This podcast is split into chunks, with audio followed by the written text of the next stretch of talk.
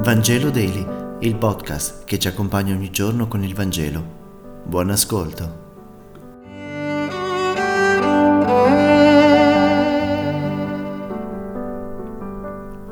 Lunedì trentuno gennaio, lettura del Vangelo secondo Marco, capitolo cinque, versetti uno a venti. In quel tempo Gesù e i suoi discepoli giunsero all'altra riva del mare, nella regione dei Geraseni. Come scese dalla barca, gli venne incontro dai sepolcri un uomo posseduto da uno spirito immondo. Continuamente, notte e giorno, tra i sepolcri e sui monti, gridava e si percuoteva con pietre. Visto Gesù da lontano, accorse, gli si gettò ai piedi, urlando a gran voce disse: «Che hai tu in comune con me, Gesù, figlio del Dio Altissimo? Ti scongiuro, in nome di Dio, non tormentarmi!» Gli diceva infatti: «Esci, spirito immondo, da quest'uomo!» Egli domandò: «Come ti chiami?» «Mi chiamo Legione», gli rispose, «perché siamo in molti». E gli spiriti lo scongiurarono: «Mandaci da quei porci, perché entriamo in essi».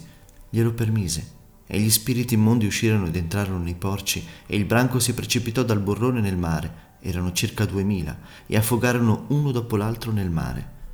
La gente si mosse a vedere che cosa fosse accaduto. Giunti che furono a Gesù, videro l'indemoniato seduto, vestito e sano di mente. Quelli che avevano visto tutto si misero a pregarlo di andarsene dal loro territorio.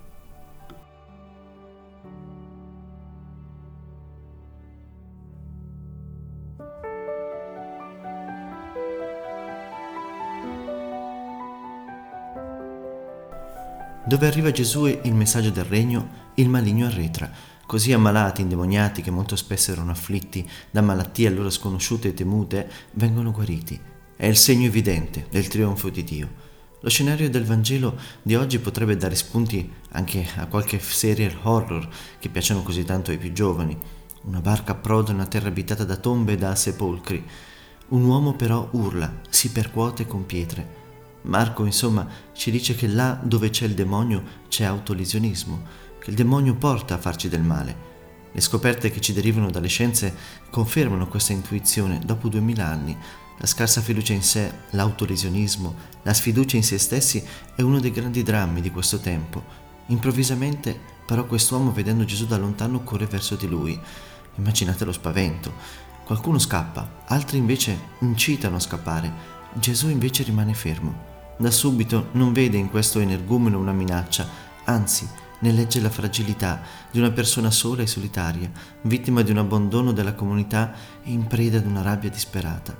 Questo male ha un nome, Legione, che al tempo di Marco evoca la guerra, evoca la presenza della dominazione romana, personificata in quei porci.